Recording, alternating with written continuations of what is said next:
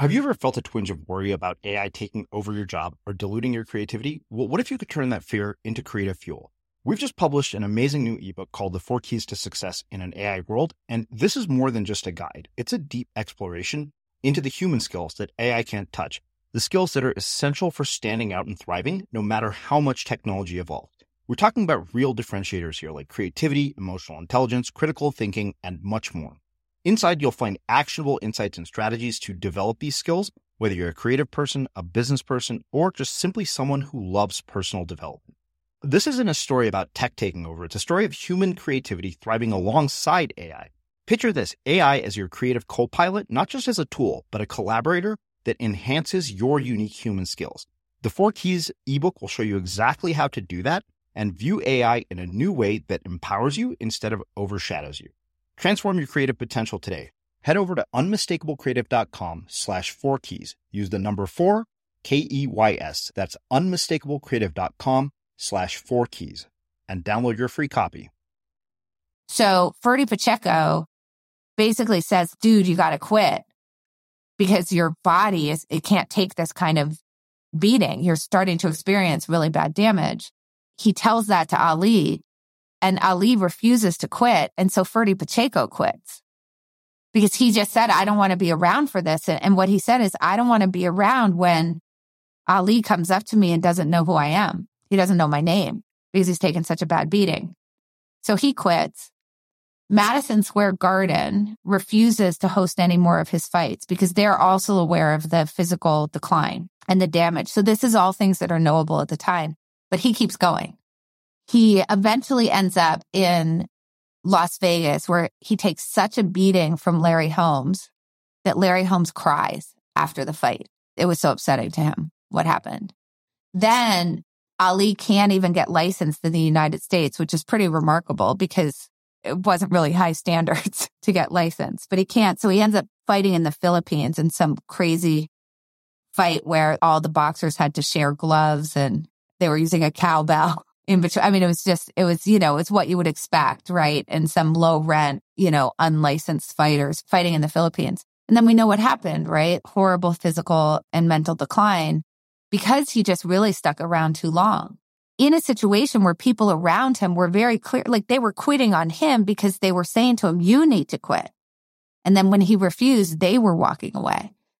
So this is the thing about perseverance versus quitting is that context matters.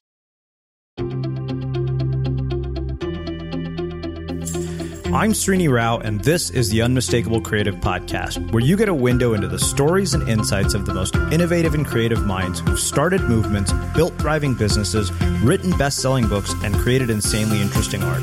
For more, check out our 500 episode archive at unmistakablecreative.com. Annie, welcome back to the Unmistakable Creative. Thanks so much for taking the time to join us. Well, thank you for having me back. It is my pleasure to have you back. I always learn so much from talking to you. Uh, you are one of those rarefied guests who has appeared now for a third time on the Unmistakable Ooh. Creative. Um, Wait, I want out. one of those. You know how they give people the the jackets on Saturday Night Live, like the Five Timers Club. Like, I want one of those velvet jackets. You know, we should get those made for our, our, our multi-time guests. Like, you're you're in a league of probably ten guests. It's like you, Danielle Ooh. LaPorte, and a handful of other people. There's not many of oh, them exciting. that we have back multiple times. Uh, you have a new book out, Quit the Power of Knowing When to Walk Away, all of which we will get into. And as I was telling you, is my favorite of all your books so far. But before we get into that, uh, I was trying to think back to all the questions that I had asked you and went back and listened to this morning, yeah, to your previous interviews. Like, what have I not oh. asked you before?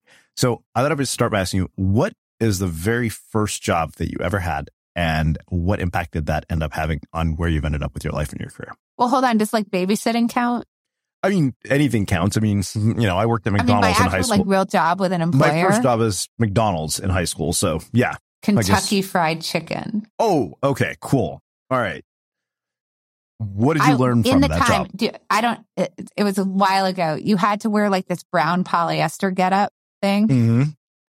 It it was really it was gross. Yeah, but it was a job.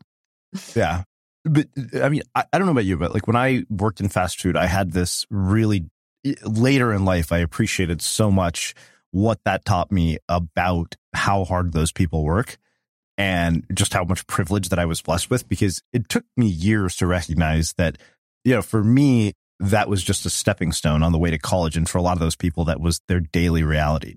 So I'm curious, like, what kinds of lessons did you learn that you kind of recognized maybe only in retrospect from that job? Well, I mean, I think it's similar. I, it was interesting. My, my, the way I got that job was because my father was a school teacher.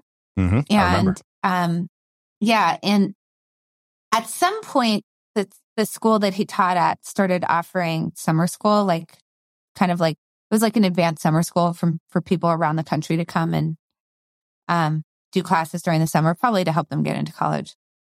But, um, when he first started working there when I was young, they didn't have that program. And so he didn't have any work during the summer. And so he got a job, you know, a temporary thing at a place called Howdy Beef and Burger, which was, it was in New England. It was, it was a very, very small chain in New England that was basically just like McDonald's. And he met a guy named Dickie Dugan um, there who is one of those people that you're talking about, right? Like he was my dad's, somewhere around my dad's age, but he was working at Howdy Beef and Burger and it was because that was his job.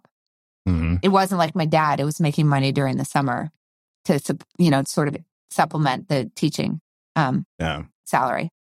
So Dickie Dugan at some point got the manager's position over at Kentucky Fried Chicken. And so when I was 14, my, you know, my dad called up Dickie Dugan and said, Hey, you know, can you hire my daughter? And actually my son, because my brother worked there too. Um, yeah. And that's, that's how I, that's how I ended up there. And the thing is, it is actually really hard work. I mean, it seems like really silly, stupid stuff, but you had to memorize like what exactly what went into every single combination. Uh, if it was a two piece box or a three piece box or whatever, you had to know, you had to be able to identify the pieces, know what went uh-huh. in there. And this was when the cash registers didn't work, do the work for you. So every single person who actually worked a cash register had to have all the prices on the menu memorized. Mm-hmm. So that was part of your job um, and they would quiz you on it. And you also had to have the tax memorized. Wow. So, like, this was, I mean, th- these people were smart and they worked really hard. And the people who worked back in the kitchen were standing over like boiling hot pots of oil, you know, with no air conditioning in the middle of summer. Mm. So, I mean, definitely makes you appreciate like not only the value of hard work, but also that it's really nice not to have to do that kind of work too. And we, we ought to appreciate it. Yeah. Well, I, I remember exactly what you're talking about because I've seen now the digital cash registers where they just push a button. And I remember we didn't have to memorize prices, but if anybody changed their order after they made, uh, you know, uh, like the whole thing finished, you had to like call a manager over and have them fix it. It was such a nightmare. Um, but the reason I, I brought up that particular uh, question, uh, you know, to to start with was because I thought it was very relevant to the idea of quitting. So my parents actually wouldn't let me quit after the first two or three months. They were like, no, you're going to stick it out. And they made me stick it out for eight months. And then finally, right around the time, you know, uh, we were submitting our college applications, they were like, all right, you're done. It's April. We'll let you quit. And, you know, I think that for me, that was a valuable lesson um, in a lot of ways. I don't think I would have learned what I did if I hadn't stuck it out for that long because there were plenty of opportunities to bail out and I never took them. So I'm curious, like, when did you quit that job? And, uh, you know, how in the world did we arrive at this entire perspective on quitting? Because I think that, you know, like I said, this book has so many layers to it when we think about this idea of quitting. Yeah. So interestingly enough, like I, I didn't, I didn't really, like, I didn't really quit that job, um, because the job was only during the summer and I went to boarding school. Mm-hmm. So I did the job for the summer which include like biking there, which was five, maybe 10 miles away or something like that. It was a, it was a long bike. It was like yeah. 10 or 20 miles. Um, and then like school would start and I would be done working for the summer. And then I, I came back the next summer, worked again. And then the following summer, I actually went and studied abroad. So it was just kind of like the natural state of things that mm-hmm. I didn't quit. Um, yeah. Uh, and I'm not sure, I don't think it ever occurred to me to quit that job because uh, that was how I got my spending money for the year. Yeah. so it wasn't really, I don't think it was really an option. Um, mm-hmm. It, at least, you know, not as I thought. Mm-hmm. Um, I mean, look, here's the thing. What your parents had you do, which is like stay in something that's hard. Yeah. Because that's a good lesson. I don't really agree. I don't really disagree with rather. Let me say that again. What your parents had you do, which was like stay in something that's hard because there's like a lesson in seeing that there's a payoff. There are long-term benefits to things and you shouldn't quit things just because like you don't like them. Right. Yeah. Which is a bad reason to quit anything. Like, uh, I just don't like it or it's hard. That's not a good reason to quit. I think that they were delivering a good lesson to you. The problem yeah. is, is that we overdo it. Mm-hmm. Because what happens is that we lose sight of the idea that what really matters when you're doing something is what are the long term benefits to this thing that I'm doing? So yeah. the benefit of grit is that it gets you to stick to hard things that are worthwhile. But the problem is that when you take it too far, it gets you to stick to hard things that aren't worthwhile. Mm-hmm. So, you know, it's up to the parent in your case to sort of figure out what that calculation is about like for Srini, is this a good long term lesson for him compared to the other things that he could be doing with this time? Is there another job that he might be able to take? Or is this a good lesson to sort of learn what it's like for most people to do this? Like all of those types of calculations. I'm sure they thought it through and it seems like it was a good decision. But like yeah. I talked to somebody the other day who said, my parents really wanted me to play a musical instrument. Mm-hmm. And so I got to choose the instrument and I chose the saxophone. And And it just turned out that like for some reason, he hated the taste of the reed in his mouth. it was like super excruciating for him to have a reed in his mouth. It was awful. Yeah. So he complained to his parents that he wanted to quit and they wouldn't let him because they said, no, you know, this is a less, it's sort of similar to what your parents said, but less well thought through. You need to do this because it's going to build your character and you shouldn't just quit things that you start. But he, you know, he could have played the trombone instead. It wasn't like he was saying, I want to quit learning a musical instrument. Mm-hmm. He was saying, I want to quit this instrument. Yeah. And they wouldn't allow him to because they went to that place where, where it's basically like while grit gets you to stick to hard things that are worthwhile, it gets you to also stick to hard things that aren't worthwhile. Yeah. And that's the thing that we need to pay attention to is what's the difference between those two things? Because too much of a good thing is a bad thing. Mm-hmm. Well, I, I was going to ask you, you know, when it came to extracurricular activities when you were young, were there things that you quit? Because I remember when the, musical instrument example is funny because I played the tuba for almost 13 years. And my dad actually one because he was a postdoc he didn't have the money to buy an instrument so he said pick one that the school provides for you just in case you quit because otherwise, you know, that takes us into sunk cost bias. Like they probably would have been really pissed off if I quit after sinking a thousand dollars into an instrument. Um, so I was curious, like, were there things that you quit when you were young? And where is that line for kids in particular? Like, you know, you, you mentioned, you know, the saxophone thing, but, um, you know, because like you said, it's not a good reason just because you don't like it or because it's hard. And often, I mean, most people learning to play musical instruments sound like they're sacrificing animals. that that's true. Although in this case, this it was physical discomfort. Yeah. well, trust me, I played the tuba much to the dismay of my family, and I was very committed to it, much to the dismay of my sister, who hated it. Yeah, but that's okay because that's what your values were. Like if you were committed, you were getting enjoyment out of it. Yeah. Um, you know what? I wasn't. Uh, so there was one thing that I really, really badly wanted to quit, which was the piano. So I, my mom, who was a beautiful singer and she played piano really well, decided she wanted, you know, me to do something musical. Uh, and so she had me take piano lessons. Now, you need to understand, Srini, I'm tone deaf. like whatever it sounded like when you played the tuba is what it sounds like when I try to sing a song. Mm. It's just unrecognizable. Well, I just, um, just so we're clear, I was good. I made all state band and got into the USC School of Music. So I, in the beginning, in the beginning, yeah. in the beginning, not okay. eventually. In the yeah, beginning, that is true. Fair enough. Fair. So, well, you're the one who said you sounded like a screeching cat. So. Yeah, no, in the beginning. I mean, of course, even when you're good, a tuba is not the most pleasant thing to listen to. Oh, yeah. okay, fair, fair. Okay, nobody so, wants to serenade their prom date with a tuba unless they definitely don't want to get laid on prom night. Well, maybe that's the maybe the one who wants to be serenaded is the love of your life, right? Like maybe that that's how you figure out they're your soulmate. Yeah. Um. Yeah. So so anyway, so I, I took piano lessons, and I remember this very well. I was eight years old. I went to my mother after a little while and I just, I literally said to her, let's face it.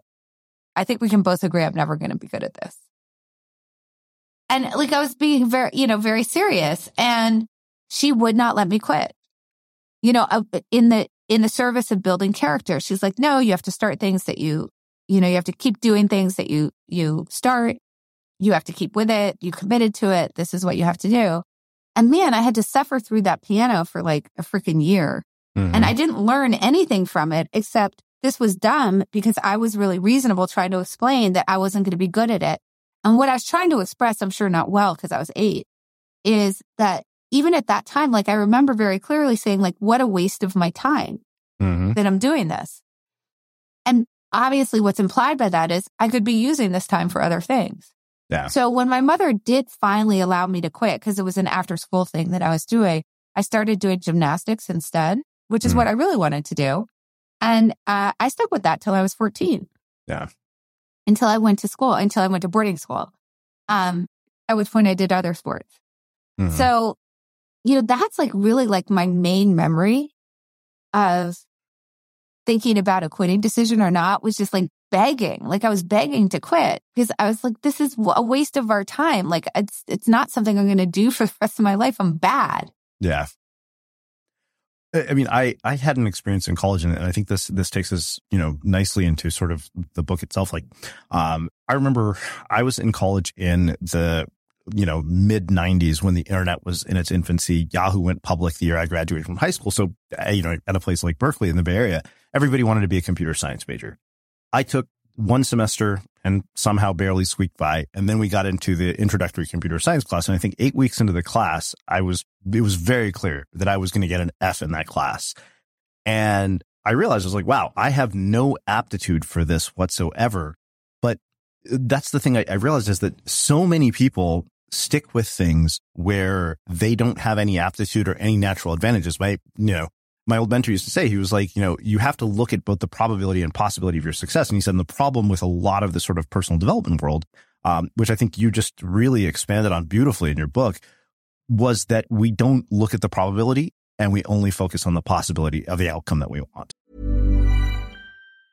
You should celebrate yourself every day, but some days you should celebrate with jewelry. Whether you want to commemorate an unforgettable moment or just bring some added sparkle to your collection, Blue Nile can offer you expert guidance and a wide assortment of jewelry of the highest quality at the best price. Go to BlueNile.com today and experience the ease and convenience of shopping Blue Nile, the original online jeweler since 1999. That's BlueNile.com. BlueNile.com. Hi, I'm Daniel, founder of Pretty Litter. Did you know cats tend to hide symptoms of sickness and pain? I learned this the hard way after losing my cat, Gingy. So I created Pretty Litter, a health monitoring litter that helps detect early signs of illness by changing colors, saving you money and potentially your cat's life. Pretty Litter is veterinarian developed, and it's the easiest way to keep tabs on your fur baby's health right at home. Go to prettylitter.com and use code ACAST for 20% off your first order and a free cat toy. Terms and conditions apply. See site for details.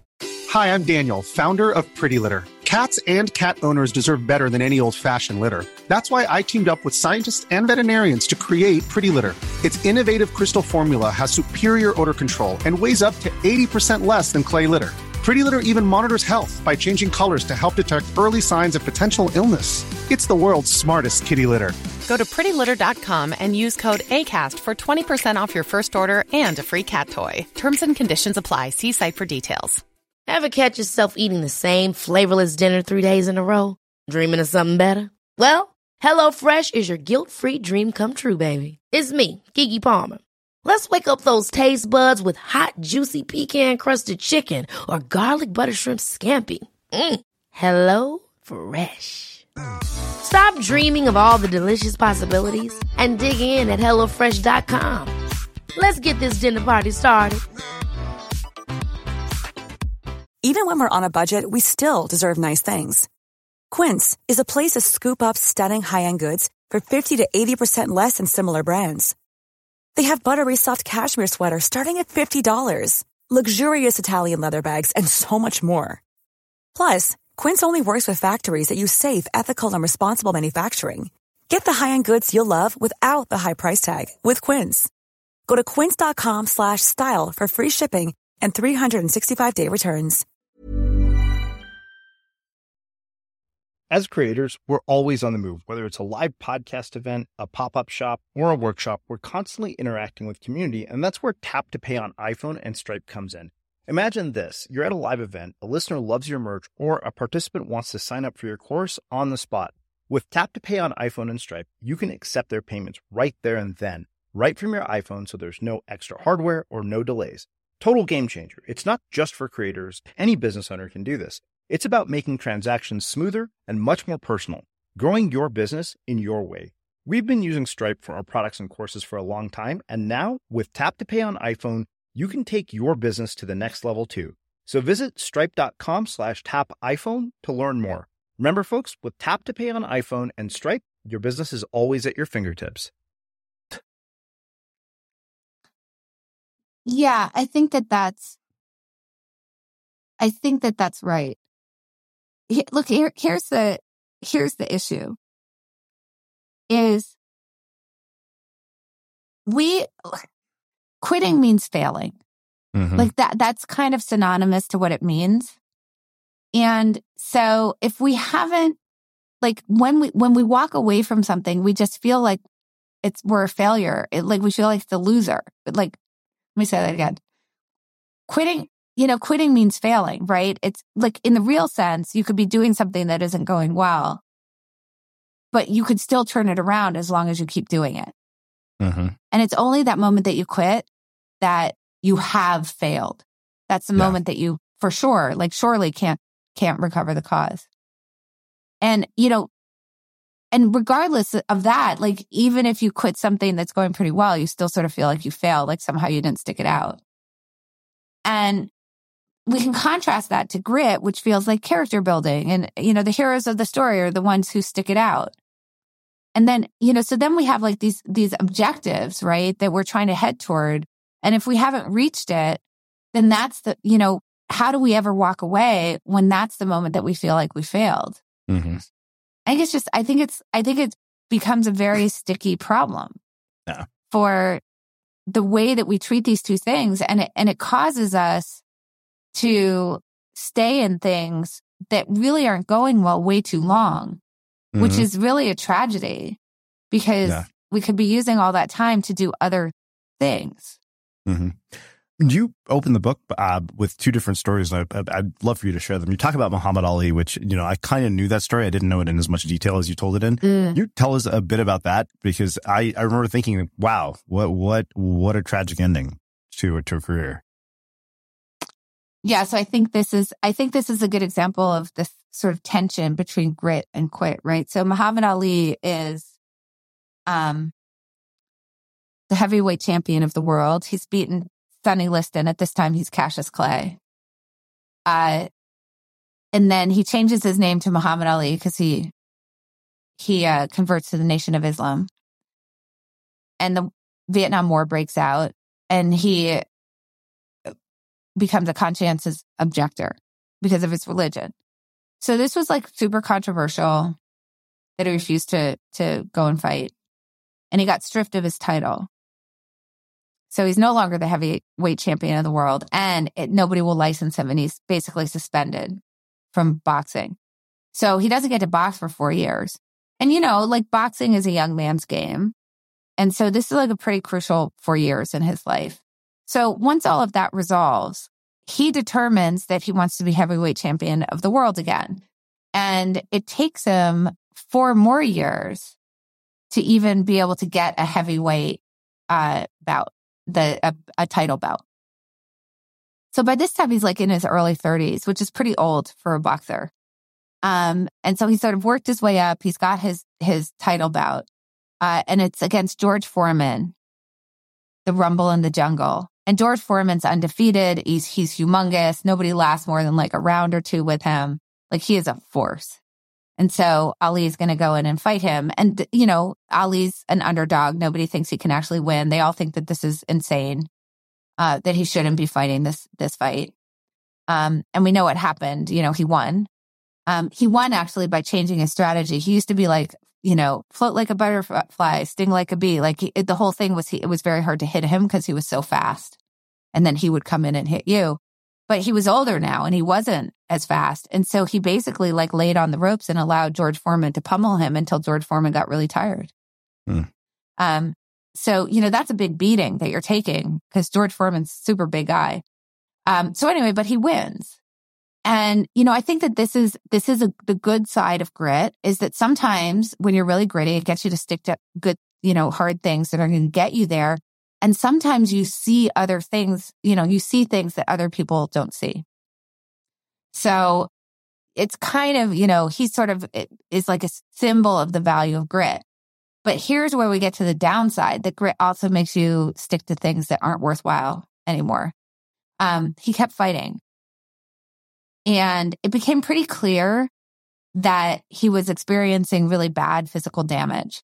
So this isn't something I, uh, someone actually who just sort of heard about, she, they hadn't read the book yet, but they had heard about the story said, well, just because he ended up with Parkinson's, which is what we know happened, isn't that resulting because he couldn't have known that at the time. But that's not true because his fight doctor, Ferdy Pacheco, was telling him that he shouldn't be fighting anymore. Um, they were looking at what was happening, particularly in terms of his kidneys, and it, it wasn't good. Like he just wasn't healthy enough to fight. So Ferdy Pacheco basically says like, dude, you got to quit because your body is, it can't take this kind of beating. You're starting to experience really bad damage. Um, and he tells that to Ali and Ali refuses to quit. And so Ferdy Pacheco quits because he just said, I don't want to be around for this. And what he said is, I don't want to be around when Ali comes up to me and doesn't know who I am. He doesn't know my name because he's taken such a bad beating. So he quits. Madison Square Garden refuses to host any more of his fights because they're also aware of the physical decline and the damage. So this is all things that are knowable at the time, but he keeps going. He eventually ends up in Las Vegas, where he takes such a beating from Larry Holmes that Larry Holmes cries after the fight. It's, it was so upsetting to him what happened. Then Ali can't even get licensed in the United States, which is pretty remarkable because, you know, it wasn't really high standards to get licensed, but he can't. So he ends up fighting in the Philippines in some crazy fight where like all the boxers had to share gloves and they were using a cowbell in between. I mean, it was just, it was, you know, it's what you would expect, right? And some low rent, you know, unlicensed fighters fighting, um, fighting in the Philippines. And then we know what happened, right? Like horrible physical and, and mental decline because he just really stuck around too long. Mm-hmm. In a situation where people around him were very clear, like they were quitting on him because they were saying to him, you need to quit. And then when he refused, they were, they were walking away. So, you know, this is the thing about, about perseverance versus quitting is that context matters. As he was going towards George Foreman, he was physically healthy. Was he older? Sure. But he had it, you know, there wasn't a lot of physical damage there. And, you know, while there were a lot of naysayers, his team was certainly on board with him. And, you know, he probably saw something that other people didn't see. But the problem is that grit isn't good in all contexts. Not even in the context of a very gritty person like Muhammad Ali, who's managed to achieve amazing things because of his grit. Because taken too far, you can see what happened to him, you know, after the Foreman fight. And it's Yeah. completely tragic.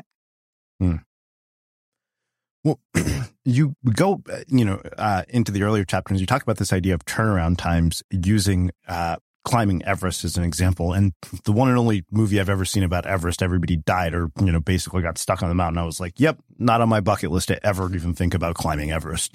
Um, but you say that their turnaround times are there to prevent people from making poor decisions to keep going when they're in the shadow of the summit, building into a climbing plan three crucial concepts. The first is that persistence is not always a virtue. The second is that making a plan for when to quit should be long done, done long before you're facing the quitting decision. And then third, and perhaps the most important is the turnaround time, which is a reminder that the real goal in climbing Everest is not to reach the summit. It is understandably to basically come back to the mountain uh, and return safely to the base of the mountain. So why in the world do we even ignore the whole concept of turnaround times? Like, why does we even, people even take, people don't even take this into consideration? So, uh, yeah, a couple of things. I mean, on the last point, which is the mo- most important, it's not getting these decisions right, uh, has opportunity costs that are associated with it, which is why the goal is really to get back down safely. Because if you don't get back down safely, you can't experience all the opportunities that you would have in the future because you're dead. So uh, that's true of anything, right? If I'm in one job, that means I can't be holding other full time jobs or um, so on and so forth. So like any anytime that we have our attention on something that we're pursuing something, it's costing us the ability to do other things with that time and attention. So that's that's what the turnaround times are trying to get you to understand is that when you start up the mountain, there are certain things that you're trying to gain, Mm-hmm. right? Like doing something that no other person has done before. And there's certain things that you're sacrificing, like your physical comfort. There's money that you're sacrificing. Um, but the gains, you're predicting that the benefits outweigh the costs. But there's a point when you're climbing where that calculation can shift, where the costs now outweigh the benefits. So one of those, for example, could be like if a blizzard comes in, Mm-hmm. you know, then you sh- probably shouldn't start for the summer when there's a blizzard because the, the calculation has changed. But it turns out that another thing just has to do with time, which is you don't want to descend the mountain uh, and get to what's called the Southeast Ridge, which is like this re- really narrow spot on the mountain, which is very dangerous. Um, if you're in darkness. Yeah. And so when you summit on summit day, 1 p.m. is the turnaround time. And that's all that means is that no matter where you are, are in the mountain, it doesn't matter if you reach the summit or not, you have to turn around at that time so that you aren't encountering the Southeast Ridge in the darkness. Because they've figured out that that's the time that the equation shifts, right? Where the costs now outweigh weigh the benefits. So this is, this is, you know, something that they employ in mountain climbing. People don't always follow it, but they're more likely to. And uh, interestingly enough, in the, in the, the movie, the one movie that you saw where you said, well, everybody died or like got stuck up there, there were three people who did not, and there were three people who followed the turnaround time. Yeah. Their names were Dr. Stuart Hutchison, John Taske, and Lou Kasischke, and they turned around at 11:30 a.m. because they figured out that it was still three hours to the summit, so that was going to be 2:30, which was well past the turnaround time. So they might as well just turn around now. Yeah. And and they were in that expedition, right? But we don't even remember them, even though they were in the movie that you saw, Mm-hmm. and they were in the book that that was based on, called Into Thin Air by Jon Krakauer. Yeah.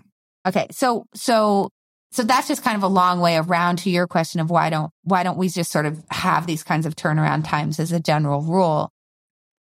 And I think the reason is that, sorry, I think the reason is that we have an intuition. I mean, Sh- Srini, you can tell me if you have this intuition that, you know, after we start something, if there are really clear signals that we now encounter after the fact that would tell us that we should quit, that we will. Like, obviously. Mhm. Right? Like, if you're climbing a mountain and a snowstorm comes in, you're going to turn around. Like, duh. Why wouldn't you? If you take a job and it turns out that your boss, boss is toxic, obviously you're going to go look for another job. Like, it just seems like so incredibly obvious to us that we would pay attention when things aren't going well. If you're, if you're, you know, if you have a project at work that's now like, you know, over budget and delayed and it doesn't look like that's going to get better anytime soon, obviously you're going to notice that and you're going to shut the thing down. So that's our intuition. But decades of science, particularly science from someone named uh, Barry Staw, who's a brilliant guy, has shown that that's not true. Yeah. It just isn't true. Uh, in fact, it's not just that we don't do the thing that we think we'll do, which is walk away when we get those negative signals, but we actually will like escalate our commitment to the cause. We double and triple down on it. Mm-hmm. We become more committed to the thing that isn't going well, which is just so confounding. It's so against what our intuition is. Excuse me. No worries. I that. hope you're okay. Yeah, I'm fine. Okay. Um, it's, it's just so confounding because it, it so completely blows up what our intuition is about what we do in those situations.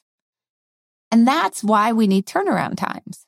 hmm because we have to realize that we can't trust ourselves in the moment to make the right decision.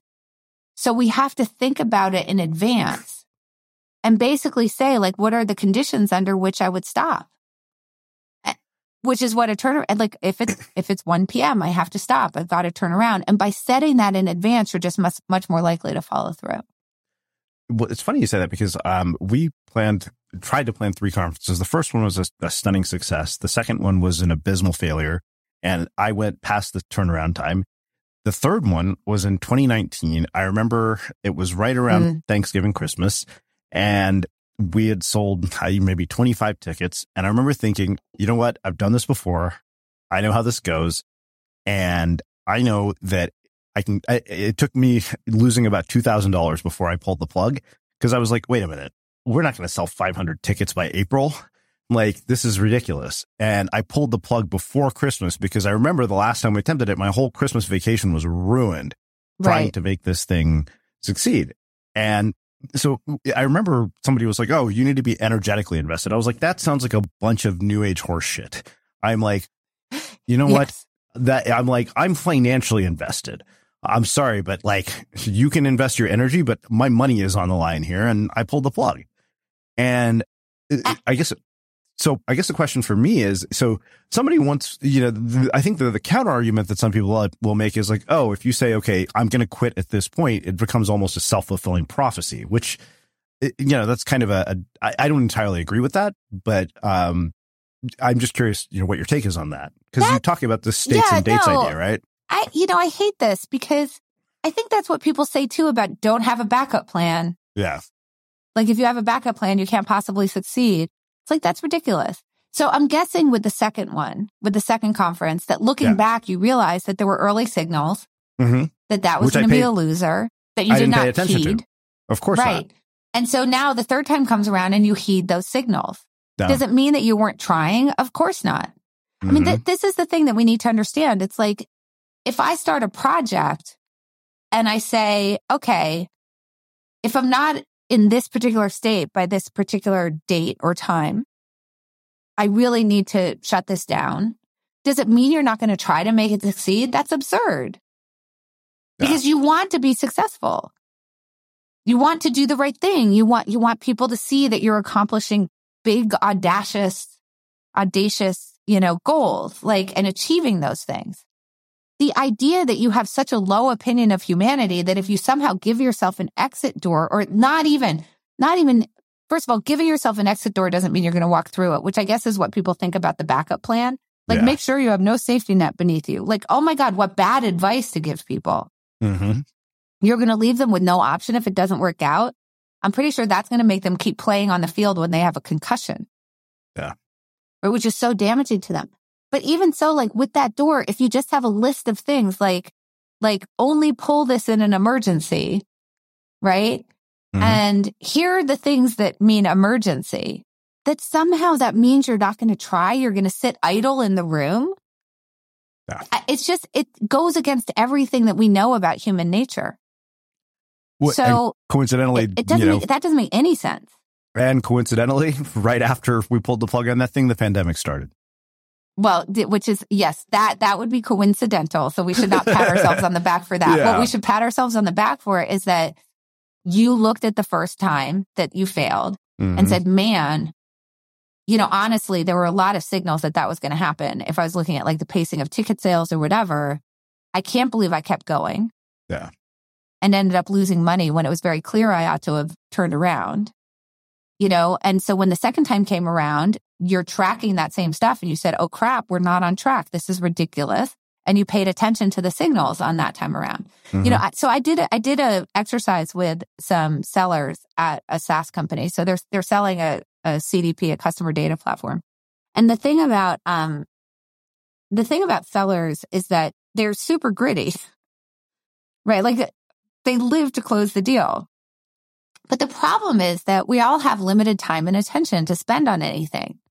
And so if you're ta- if you if you start down, you know, pursuing a lead and you won't stop pursuing it until it's a hundred percent dead, that is time and attention that you could be using to pursue other leads that are more worthwhile or developing new leads, right? That where you can do that exploration and see if they're more worthwhile. So it's, it's actually really important for your sellers to be apportioning their time in a, a way that is causing them to spend most of their time on the, on the better opportunities. Mm-hmm. But we know that once they start pursuing a lead, they're never going to drop it. So this is really counter to what you want them to be doing because it means they're wasting a lot of time on, on, uh, low value opportunities.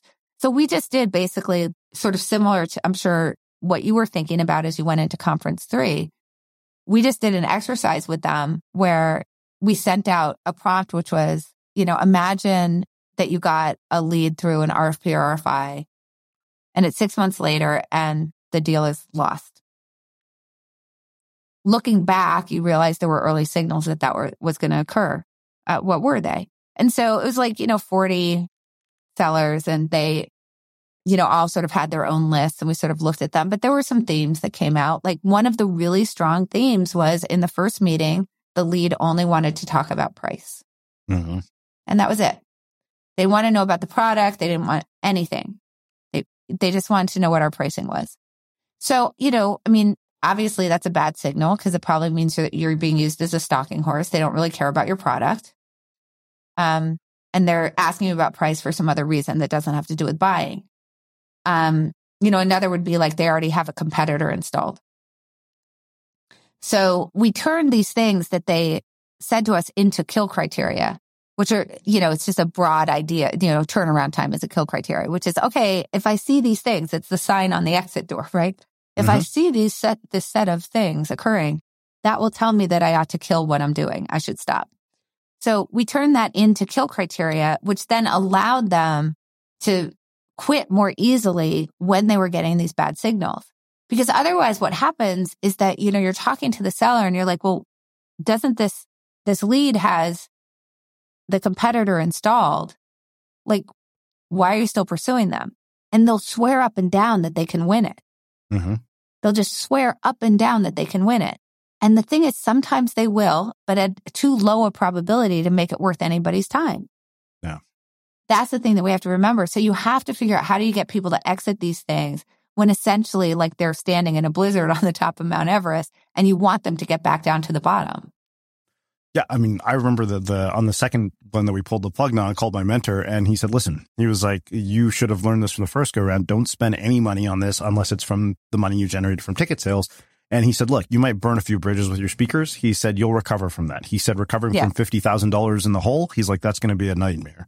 Uh, yeah. He said, "You won't recover from that." So that was kind of you know the the wake up call for me. But one thing that you say is that quitting on time will usually feel like quitting too early. And I wanted to talk about in the context of something else you said. You said that there's a well-known heuristic in management consulting that the right time to fire someone is the first time it crosses your mind. And if we don't cut our losses when it's warranted, those losses will continue to accumulate. And I think that in, intrigued me in particular because there are definitely people I've kept way longer than I thought I sh- than I should have. Like all the people. yeah. I mean, they're, they're literally, I'm just like, wow, why did we wait this long to fire this person. And, you know, I, I was kind of shocked. Like it, it, just, you know, I kept thinking, okay, maybe it'll get better or something, you know, some small signal would be like, oh, okay, maybe it's getting better. Like I was just kind of not willing to do it on the first, you know, thought. And it crossed my mind enough times where I finally just, I had to reach my wits end before I did it. Yeah. So I love this. So this is like super fertile ground. So interrupt me if I go on too long. No, no, no go for it. This is no fun. Um, okay. So first of all, let's think about what you just said there that like you had to be like at your wit's end, like literally done in order to get to it. And this is kind of this weird, like this paradox about quitting, which is that the reason why having the option to quit is so valuable is because when we make the decision to start, in this case, when we, when we make the decision to hire somebody, it's made under really a high degree of uncertainty. You know very little about the person. Like you have their CV, got some recommendations and a few, a handful of meetings. Okay. So really a paucity of information. Um, and then there's also just luck involved. Like you, you could hire them and then some, something could happen. Like maybe all of a sudden they're going through a divorce or, you know, whatever. So what that means is that, uh, wow, it's, that's really tough, right? Because, uh, like most things that we choose to start, we just don't know a lot when we actually do choose to start it.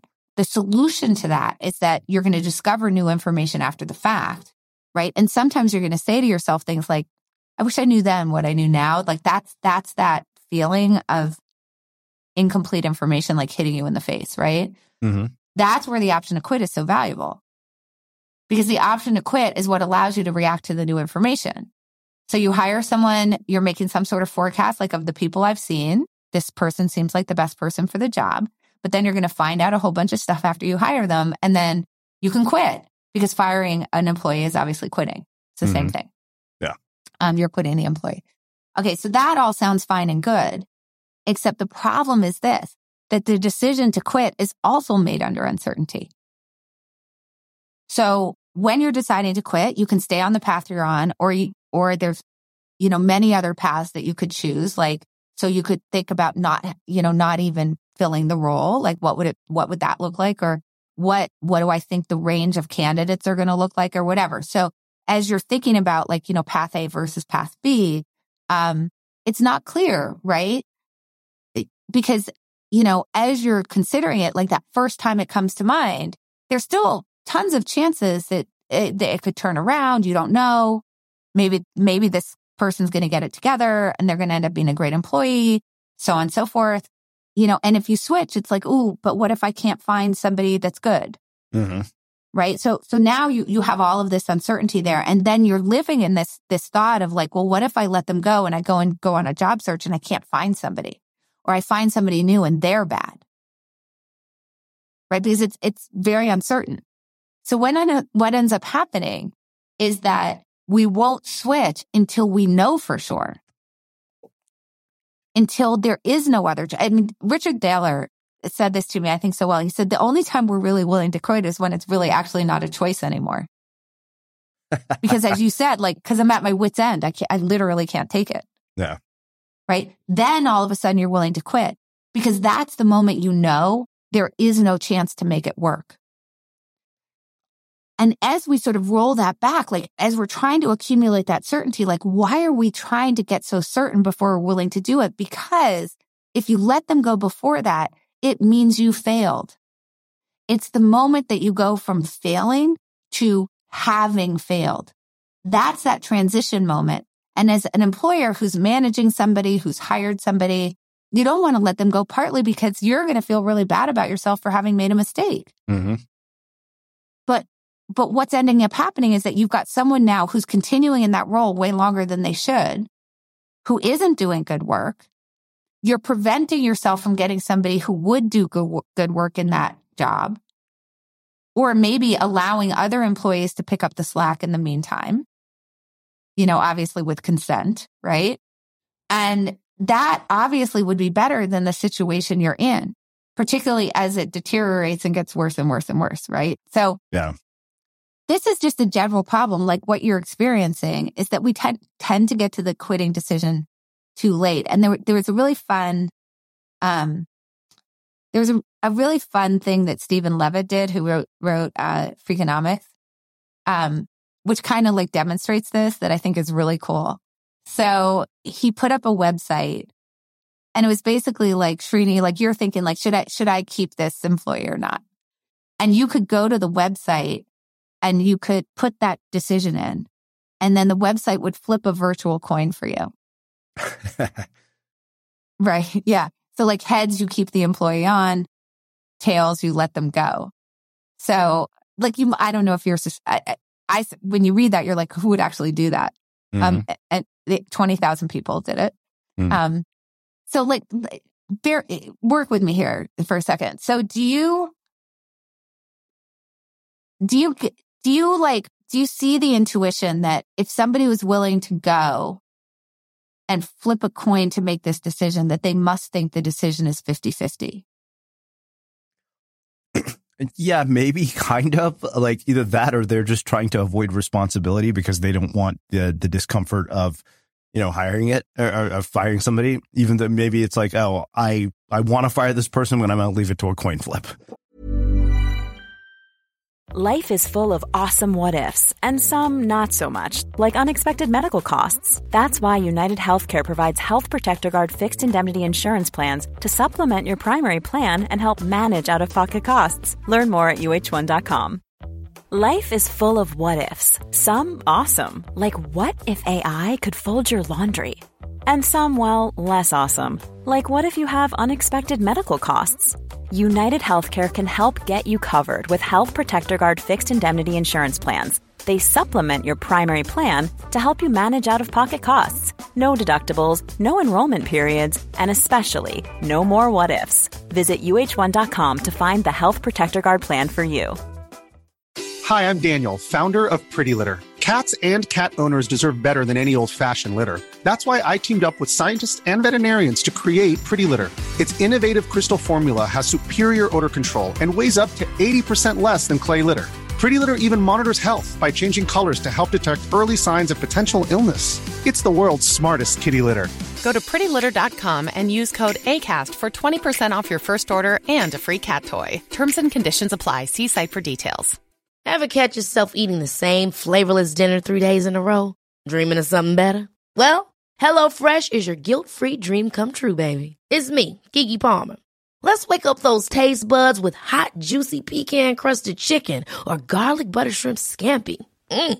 Hello Fresh. Stop dreaming of all the delicious possibilities and dig in at HelloFresh.com. Let's get this dinner party started. Many of us have those stubborn pounds that seem impossible to lose, no matter how good we eat or how hard we work out. My solution is PlushCare. PlushCare is a leading telehealth provider with doctors who are there for you day and night to partner with you in your weight loss journey. They can prescribe FDA-approved weight loss medications like Wegovy and Zepbound for those who qualify. Plus, they accept most insurance plans. To get started, visit plushcare.com slash weight loss. That's plushcare.com slash weight loss. As creators, we're always on the move. Whether it's a live podcast event, a pop-up shop, or a workshop, we're constantly interacting with community, and that's where Tap to Pay on iPhone and Stripe comes in. Imagine this. You're at a live event, a listener loves your merch, or a participant wants to sign up for your course on the spot. With Tap to Pay on iPhone and Stripe, you can accept their payments right there and then right from your iPhone so there's no extra hardware or no delays. Total game changer. It's not just for creators. Any business owner can do this. It's about making transactions smoother and much more personal, growing your business in your way. We've been using Stripe for our products and courses for a long time, and now with Tap to Pay on iPhone, you can take your business to the next level too. So visit stripe.com slash tap iPhone to learn more. Remember, folks, with Tap to Pay on iPhone and Stripe, your business is always at your fingertips. Well, possibly, but but like, yeah, I mean, I so I can see that, but so let's think about this though. Like, so you're committing to do what it says. So if it says keep them, you're you're committing to keep them. Yeah. So, you know, I mean, I guess you could not keep them, but um, even so, but you're you're you're basically committing to what the coin tells you. Mhm. So if if firing the person were a clear winner or quitting your job was a clear winner or whatever the decision is, you know, leaving your relationship was a clear winner, there wouldn't really be a need to flip the coin. Yeah. And if staying in your position or keeping your employee on or staying in your relationship was a clear winner, there also really wouldn't be a need to flip the coin. So like if you're going to flip the coin, you have to think it's close enough that you're not sure like which is the better path. So you're going to go leave it up to a coin. Mhm. So in that case, what you would expect is that whatever the coin told you, whether to stick or, or quit, that the stickers and quitters would kind of be equally happy after the fact. I mean, because it was like a, the, it was a close call decision in the first place. And it turns out that that's not at all what you find. What you find, what he found, what Levitt found was that two and six months later, the quitters were happier Mhm. on average. Yeah. And so what that tells you is that at the time that people are experiencing that as a close call, it's not actually close at all. Like quitting's a clear winner. And eh, because to your point of like your description of letting people go, you need to accumulate so much certainty around the decision before you're willing to do it. Mhm. And that kind of certainty is too late. Like think about this, Srini. Like imagine if you had to accumulate that much certainty before you started something. Imagine if you had to be as certain as you need to get to fire someone in order to hire them in the first place. yeah, that would be pretty much impossible. Yeah, you would like never hire anybody. Yeah. So we're a little bit more willing to just like, you know, make those starting decisions under uncertainty. I think partly because we know we have the option to quit. Mm-hmm. But then in order to make the quitting decision, we have to like accumulate an absurd amount of certainty to the point where we know there's no other choice. Yeah, I mean, I, am thinking about this in the context of of relationships. You know, I ended a relationship after about two or three months. Just I realized I was like, this is not going to turn out the way I wanted to. But part of it was because I felt like I'd seen the pattern before in a previous relationship, and I was like, okay, you know what? Like I've been down this road before, and I am not going to let this continue. Um, because th- in the past, I was like, oh, I let this drag on for 11 months. Yeah. Whereas this time, it's like, all right, this is clearly making both of us miserable. Let's put an end to it now. Yeah. So, but I feel like in relationships, your you know, emotions are so heightened. Yeah. Yeah. I mean, experience is really helpful. Like, okay, I've seen this before. And so now I know the signals to watch out for. You know, but a lot of times you're not experienced. And it's like, okay, well, what do I do if I haven't been through this a few times? And then yeah. I'm stuck. And I think that's where getting somebody from the outside to help you mm-hmm is actually really helpful. Right. So get someone who's been through a bunch of experience, you know, ex- sorry, you know, get somebody who's, you know, been through a bunch of relationships you really respect, who knows you pretty well. You've expressed your values to them really clearly. Yeah. Yeah. I mean, I mean, if you think about it, like I'm sure that you've seen lots of people in relationships where you know for sure they should be breaking up with them, but they're not. yeah. I mean, don't say who. Obviously. but obviously, right? Yeah. But don't say who. I don't want you to have to say who. Um, but so it stands to reason if you're seeing that in other people, they're seeing that in you. Mm-hmm. So wouldn't it be nice if you could go talk to the people who see that in you and actually get them to tell you what they see? Because the thing is, they're generally not going to volunteer it on their own. No. Um, because our tendency is to cheerlead. Mm-hmm. So like, even if you go and you say, man, I'm thinking about quitting my job, you know, but I don't know, they're going to cheerlead whatever decision you tell them you're making. Yeah. If you say, but I really think I should grit it out, you know, cause like it just feels like I'm, you know, I should really, I should give it a go. They're going to be like, yeah, that sounds like a great idea. You know, and if you say, I'm going to quit tomorrow, they'll be like, yeah, you do that. Great idea. Right. Cause that's sort of our tendency is to kind of be supportive and, and to cheerlead whatever whatever the person's decision is. But what you actually want to say to them is, I want you to tell me what you see and help me like with your perspective, in some cases, your experience in the case of a mentor, because I want to know the truth. And don't yeah. worry about hurting my feelings because I'm looking for what's in my long term best interest here. Mm-hmm. And get someone to get in on that with you. And then, and then they can help you with the decision because yeah. then you don't have to wait around for like, you know, the fifth time mm-hmm. that you know, you've seen this pattern with someone or, or your third conference. Yeah. Well, right. You can get say, to that decision quicker. Well, I, that's why I always say, like, you know, what you want to hear feels good in the short run, but what you need to hear is actually good in the long run. that that's exactly right. So, but you have to tell someone that that's what you want because otherwise they're gonna they're gonna do the short term thing. Yeah. Well, let's talk briefly about this whole idea of expected value and uh, Dave Chappelle and Stuart Butterfield because I think that those really struck me of people who could see long term that this wasn't going to turn out the way they wanted it to, but so many of us don't. I mean, I remember when the Chappelle thing happened, every one of us was like, one, we were pissed off because we wanted more Chappelle show. Um, yeah, yeah, yeah. But beyond that, like we thought, who would you know walk away from this at the height of their career? Right, which is also true of like uh Seinfeld, mm-hmm. Barry Sanders. You know, there's a there's we can name people who've walked well, away. I, I just think of that George Costanza episode, right? You know which one I'm talking about, right? It's just like quit on a high note. Yeah. So, yeah. Okay. So, so here's the problem with quitting decisions is that they're what we would call expected value decisions. So what that means is that you have to make some sort of forecast of the future about what your long-term gains or losses are going to be. Mm-hmm. So, uh, so you have to be looking ahead. So just, just like simply for people to understand expected value. Um, if we're flipping a coin and you're going to win $2 if you call the coin correctly and you're going to lose a dollar if you don't, you'll win $2 half the time. So your gross, your gross earnings are going to be a dollar for every flip, right? Mm-hmm. Uh, if you win. And because it says 50 cents, 50% of, of $2. And then if you lose, you're going to lose a dollar 50% of the time. So it's 50% of a dollar is 50 cents. So you've got $1 on the gain side versus 50 cents on the loss side, which is positive 50 cents. So what that tells you is that for every dollar you bet, you're going to be making 50 cents. That's a pretty good return, but that's going to be what happens over the long run. So if you bet 10,000 times, you should, you know, on average, you're going to come away with $5,000. Now notice that on any given flip, you, you can't ever win 50 cents.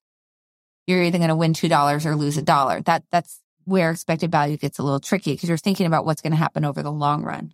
So this, this is kind of a hard thing to do. Um, and people might be saying, okay, I get it for coin flips, but what does that have to do with like actual, like regular life decisions? And as you said, Stewart Butterfield, I think brings up a, a good example of how to think in expected value really well. So Stewart Butterfield founded a company called Glitch. It was actually the second company he had founded. Uh, and Glitch was developing a game called Game Never Ending, which was a massive online role playing world building game. And it was a critic's darling. They said it was like a Monty Python meets Dr. Seuss. They loved it. So, uh, they've got the game out and really they're, they're building it through word of mouth, you know, just kind of community building. And they've managed to get 5,000 super sticky users. So these are people who are using the game 20 hours or more a week. And obviously they're the ones who are paying customers. Um, he's got the backing of some pretty big venture firms and he has $6 million in the bank. So th- things are going pretty well. The problem though, that everybody could see was that for, in order to get those 5,000 users, they actually represented less than 5% of the people who had tried the game. So you know, you had to get it in front of, uh, you know, somewhere between 95 and 100 people in order to get one person to play. And, you know, the other 99 people or whatever would play seven minutes and leave on average. Okay. So that's a little bit of a sticky problem because, you know, you have to, it's, it, you have to, a lot of people have to be aware of the game in order to get the paying customers. So they all decide, the founders and the investors decide they're going to do a huge marketing push, which they do. Um, so remember, they had been doing PR before, and now they're doing more traditional marketing, which is paid marketing. And they do this for six weeks in the, the fall of, um, 2012. So, uh, so they, it goes, sorry, me say, so it goes amazing. Week over week growth is like 6%. I mean, it's really good. And we get up to November 11th and 12th, which is a weekend. And it's actually the best weekend they've had in terms of acquiring new users. And Stewart Butterfield goes to bed and he's really restless. He's stressed out. He finds himself unable to sleep. And the next morning, he writes a note to his investors and his co-founders that says, I woke up this morning with the dead certainty that Glitch was over. So he just announces that he's shutting it down. So that seems really weird because new users were growing 6% week over week. And then the 11th and 12th of November was actually like their best week. But what happened was that he was thinking about expected value. He was thinking about the long, the long run here. And what he realized was that if you made the assumption that you were going to continue to grow at the rate that they had been growing over the last six weeks, it would still take 31 weeks even to get break, to break even. And that that was an absurd assumption because, um, you know, at some point you're saturating the core gaming audience. Mm-hmm. So your customers become less and less valuable as you move along. Uh, and so he realized like, you know, 31 weeks was optimistic. And it was probably going to be like a lot more than that And, and at that point, he just kind of realized from an expectancy standpoint that it just wasn't a venture scale business. No. So he shut it down. Now, his investors were quite surprised and his co-founders were quite surprised, but he explained the math to them. And like, it's not clear if they really understood it, but I, I think that they just sort of understood, well, what am I going to do? Like, he doesn't want to do, do it. And, you know, Stewart Butterfield's like the, the engine of this thing. So I guess we're, we're just going to stop. And Butterfield's going to return the capital to the investors. Um, now this, you know, may seem like, oh, what a sad story. I'd shut his company down. But we have to realize like it's actually a really happy story because yeah. no, it is. Cause if he figure, if he knows that it's not going to work out, why would he waste another minute of anybody's time on this project? He's got six Mhm. million in the bank. Should he spend that six million to find out what he already knows? Like this is your point about the, the employee where you had to get to the point where like you couldn't take it anymore. Why, why didn't you do it before that? Think about how much you would have saved Yeah. by, by doing that, right? Yeah. So, so he's figured out like this isn't worth, like I'm not going to spend this $6 million because I'm, I'm only going to find out what I already know today because I can think ahead.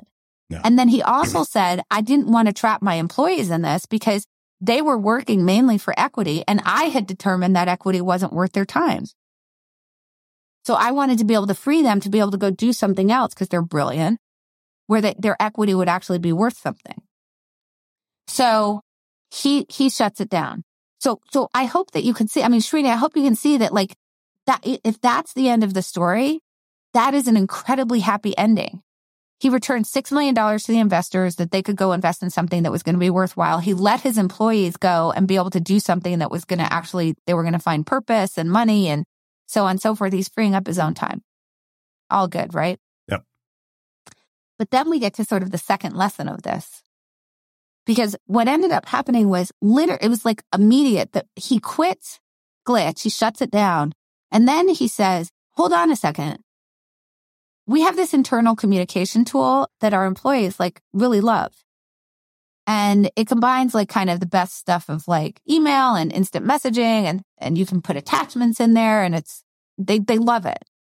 Really good for team building. Didn't have a name, but they had been using it for quite a while over at Glitch. Yeah. And so he said, well, you know, they really love it. Like maybe, maybe that's my next business. And so he said, well, I should give it a name. And the name he gave it was searchable log of all company knowledge, which is Slack. I did not actually know that's what it stood for. Yes. Searchable log of all company knowledge. Ah. Um, Slack. So within two days, the investors have rolled their money into Slack. You know, and employees are working on Slack and, you know, we know what ends up happening to that. Yeah. And this is what I think is the right. So this is what I think is so amazing about it. So there's a temptation to believe that that's why it's a happy ending, hmm but it's actually not. It's a happy ending even if he doesn't ever develop Slack. And what's more important is this lesson is that while he was working on Glitch, he couldn't see Slack. Mm.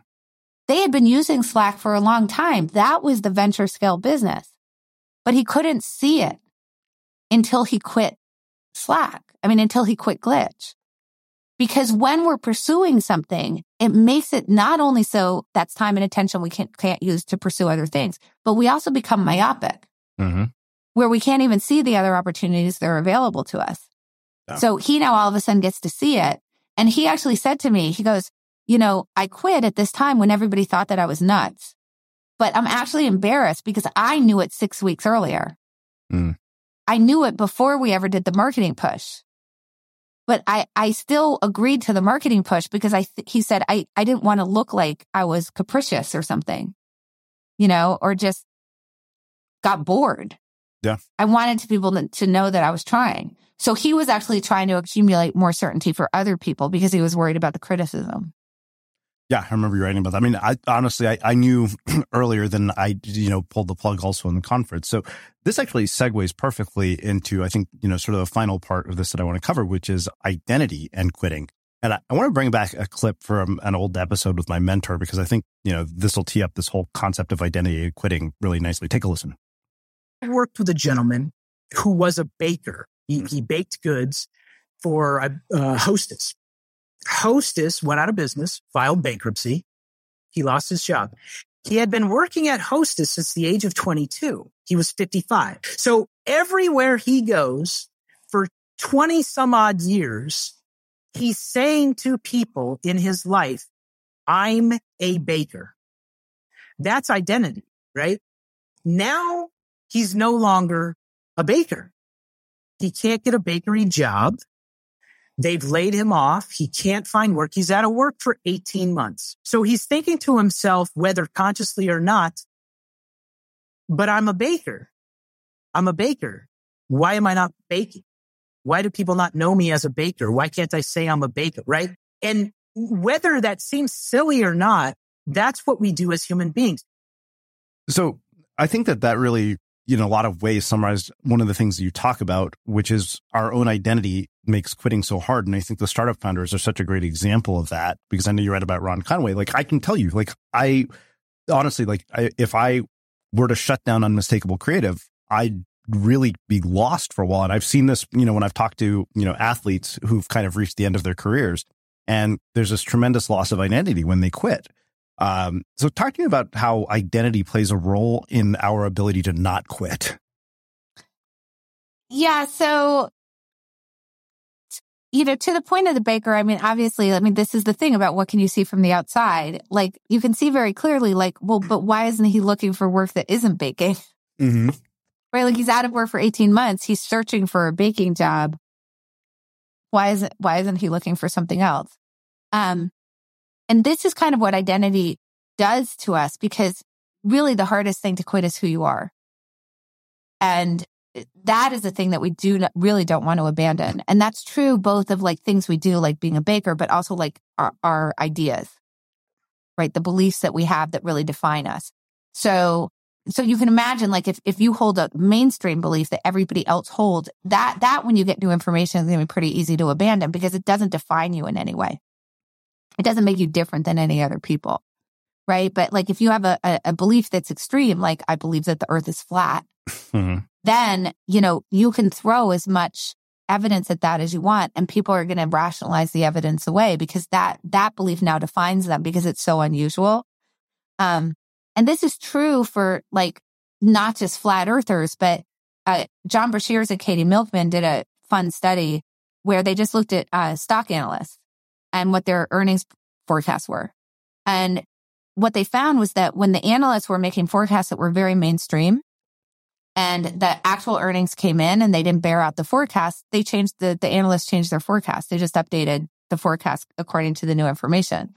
But when analysts made um, forecasts that were out of consensus, that were really unusual, then when the actual earnings came in and didn't bear out the forecast, they didn't update their forecast. They doubled down on it.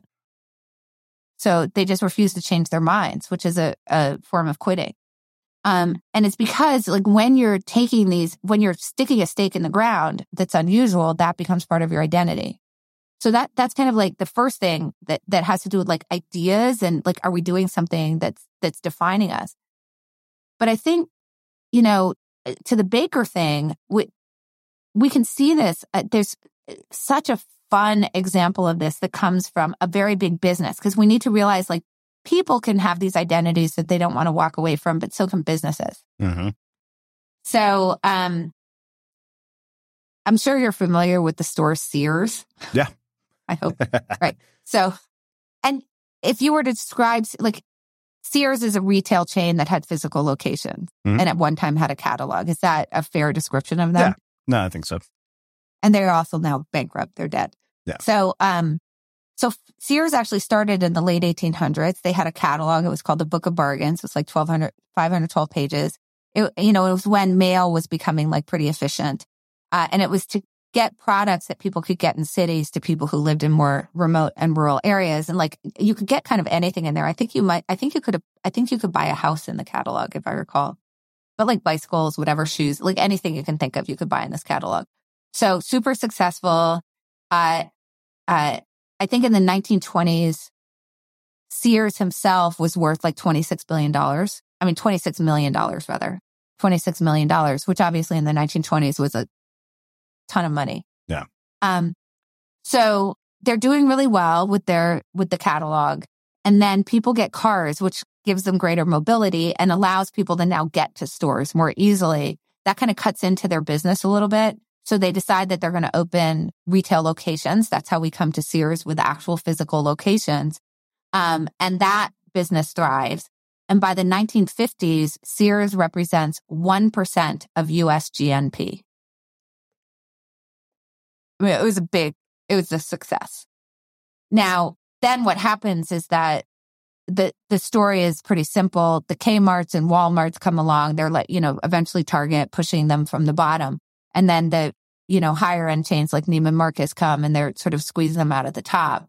And by the 90s, it's no longer the number one discount re, re uh, discount um, retailer. Um, I think both Walmart and Kmart had it beat by then. Um, Target pretty quickly after that. Um, and then it's just a slow decline into bankruptcy. So that's a story we all know about Sears. You're wondering, what does that have to do with identity? Well, here it comes. Sears uh, was not just a retail company, it was also a financial services company, which you probably don't know. It's not tied into their identity. No. It started because for their uh, catalog customers, they needed to offer credit. So they had a banking division in the late 1800s. Um, and then when they actually created those stores, because they realized uh, there was this greater mobility because of the automobile, someone had the bright idea at Sears, which was a really bright idea, that people in these newfangled automobiles were going to need insurance. And so they decided they were going to offer insurance, car insurance to customers in their stores. And they founded a company called Allstate Insurance. I don't know if you've heard of that company. Yeah. um, and then, you know, we Allstate obviously is owned by Sears. It ends up being the largest insurer of personal liability, uh, thrives. In the 70s, uh, adding to their financial services empire, they uh, acquire a company called Dean Witter, which was a stock brokerage.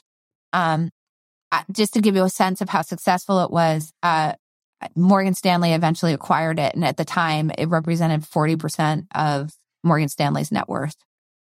So that was of its market cap. So that's a big company that they had.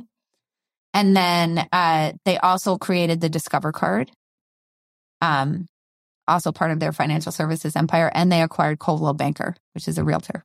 Yeah. So I don't, Srini, are you wondering how this company could possibly be bankrupt if they owned all that stuff? well, I know how the story ends because I've read the book. Yeah. So, uh, you know, just to give you a sense of the value of these companies, like I think Allstate alone, uh, I'm not sure what it is now, but at the time that I wrote the book, I think the market cap was like $40 billion. So it, it will, it's like, well, what happened then? Well, what happened was that, you know, as the retail business started faltering, which is the story that we all know, um, the shareholders were demanding action. You know, so you have this faltering retail business and this thriving financial services business. It seems like from the outside looking in, the decision would be, well, let's just ditch the retail and let's go with the financial services. No. But what is Sears' identity? it's the retail business. They mm-hmm. are a retailer. So what the board ends up deciding to do is to quote unquote get back to its retailing roots. Yeah. As if this is the problem. And they sell off Allstate, they sell off Dean Witter Discover, they sell off Coldwell Banker in order to save the retail business, which obviously didn't work. Um, and I think this is like the baker walking around for 18 months trying to find work. Yeah. Right? Like, because that the only reason that happened is because nobody knew that they owned Allstate. Nobody knew that they were a financial services company. Everybody knew them as a I retailer. didn't until I read your book. yeah. yeah. So, so you know, you got to save your identity. You can't quit your identity. So they sell off the other stuff. Mm-hmm. Yeah, I, it makes me think about my own career as an author. You know, I did two books with Penguin. I mean, I think we're both part of the same imprint. I don't know if this book yeah. is also portfolio, but I realized after the second book, I was trying to get a third book deal for about a year. Um, it wasn't happening. And I realized at a certain point, I was like, you know what? I got to come to terms with the fact that maybe this part of my career is done, that published author with Penguin is no longer my identity. And pursuing it endlessly is a road to nowhere. And I realized right after that, I was like, wow, there are a lot of other things I could do to make money that are a lot more lucrative. Right. Right. Well, so that's the Stewart Butterfield thing, right? Like yeah. abandon the identity. And then what you realized was, well, what could I be doing with that time? Oh yeah. No, I mean, I, my trade off was I looked at it this way, right? So, you know, we raised investor money and I said, all right, if I get another six figure book contract, I'll get a windfall that basically carries me for a couple years. If I get to the point where Unmistakable Creative produces a return for my investors, we sell the company, I have some sort of exit, I will be set up for life. Right. And I'm like, well, that's an obvious. At that point, I was like, yeah, I don't need another book deal. And one of my friends was like, dude, you got your book deal because you self published. And he was like, fair enough. He was like, you don't need to write any more books. I got what I needed from it. Right. Yeah, exactly. That's such a good way to think about it. Yeah. So I want to let you know, like, we have four minutes. So yeah. let's go. No, no. Let's let's wrap this let's up. do it. um. Well, you know what? This has been uh, absolutely uh, fantastic. I mean, so let's wrap this up with two final things. Uh, one of the things that you say is this belief that optimism will get you to where you want to go faster is deeply embedded in popular culture, as evidenced by a host of perennials bestsellers such as Norman Vincent Peale's The Power of Positive Thinking, Napoleon Hill's Thinking Grow Rich, and The Secret, to just name a few. And you said the problem is that optimism causes you to overestimate both the likelihood and magnitude of success. That means that any calculation of your expected value will be wildly out of whack. The result, optimism unchecked by realism, prevents you from quitting when you want to walk away. And the thing is that people are getting this message drilled into their heads by is popular culture, popular media, you know, and self-help books. So how do we, you know, counteract that so we don't just yeah, I mean, end up in this delusionally optimistic state? I think that this is related to what we talked about before about like, you know, what was it like? Don't bet your energy, bet, you know, this is a, not a money problem, an energy problem or yeah. Uh, don't have a plan B. Um, you know, you just got to believe. Yep. And just try to power through it and do it. I, I just think it's like super damaging. Uh, how do you counteract it? Um, you know, I don't know. I mean, the problem is that we're biased to believe that kind of stuff. Mm-hmm. We're biased against quitting, you know, and so as long as there are people who will write those books, there are people who will read them. And I think it's very hard to, to kind of un, undo. Mm. And it's honestly like a lot of the reason why I wrote this book, right? Like I, w- I was just kind of tired of that conversation. And, and then even when someone tries to give a nuanced argument about it, which Angela Duckworth did in Grit, her, her book is great. Yeah. People misinterpreted it to go, to go with what their, what their preconceptions are. So what she's saying is find something you love and stick to it, even if it's hard. Mm-hmm. She's not saying just stick to stuff yeah. because that will build character. She's not saying, um, if you stick to things, you'll succeed. What she's saying is if you find something that you love and you stick to it, you'll succeed. Yeah. Right. That's the part about like passion the power mm-hmm. of perseverance and passion. You have to find the thing that you're passionate about. She just doesn't want you to say, like, never stop anything that you're starting. That's a misinterpretation of her work. But people interpret it that way anyway. Just grit is good. I had someone write into me who had heard me on a podcast and said, Oh, I'm so happy that I heard you because I was in a job with a toxic boss and I thought if I quit, it would show a lack of character. But then I heard you talking and I quit and I'm so much happier. So, you know, the thing is, I don't, I, Srini, I really don't know. Like, I'm writing this book trying to make a dent, but this is the way we think. Absolutely. You know, we believe that optimism will carry the day. Mm-hmm. Stick to things and you'll succeed. Winners never quit and quitters never win. You yeah. know, all that stuff. And I think it's like, it's hard to sort of knock through that. That's a lot of sort of built in cognition that you're trying to, that you're trying to push against. Um, and I think it takes some thoughtfulness and someone at least trying to tell the other side of the story, which hopefully I'm doing a little bit of. Yeah. Well, um, in the interest of time, I want to finish my final question, which I know you've heard me ask before. What do you think it is that makes somebody or something unmistakable? Mm.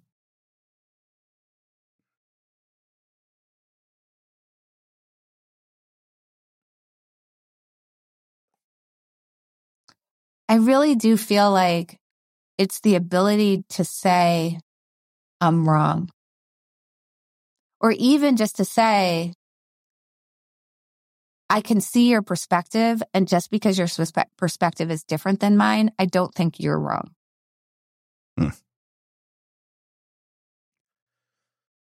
Beautiful. Um, well, I can't thank you enough for taking the time to join us and to share your wisdom and insights with our listeners. Uh, as I said, this is my favorite of your books. I think everybody listening to this should read it. Uh, so for that, for them, where can they find out more about you, your work, the book, and everything else you're up to? Well, you can always follow me on Twitter at Annie Duke. Um, but you can also go to annieduke.com and there you can find links to buy my books. You can find links to contact me, um, to hire me if you want to. Uh, you can find a link to sign up for my newsletter.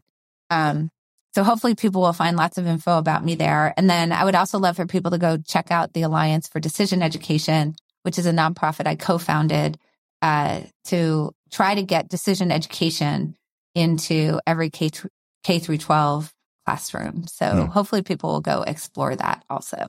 Amazing. And for everybody listening, we will wrap the show with that.